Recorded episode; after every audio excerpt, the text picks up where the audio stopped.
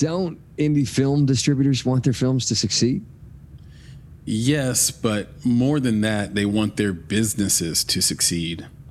But unfortunately, the, the hard truth is that the typical indie film distribution business model isn't aligned with the profit model for filmmakers and indie film investors. So while a distributor might want their films to be a hit, it's icing on the cake. And the cake is the business model of holding rights and profit sharing on an ever growing slate of films. Okay, but if a movie isn't a hit, how does the distributor make money? Well, imagine owning licensing rights to a slate of 1,500 films that each make $1,000 a month on average after profit sharing. That's $18 million per year.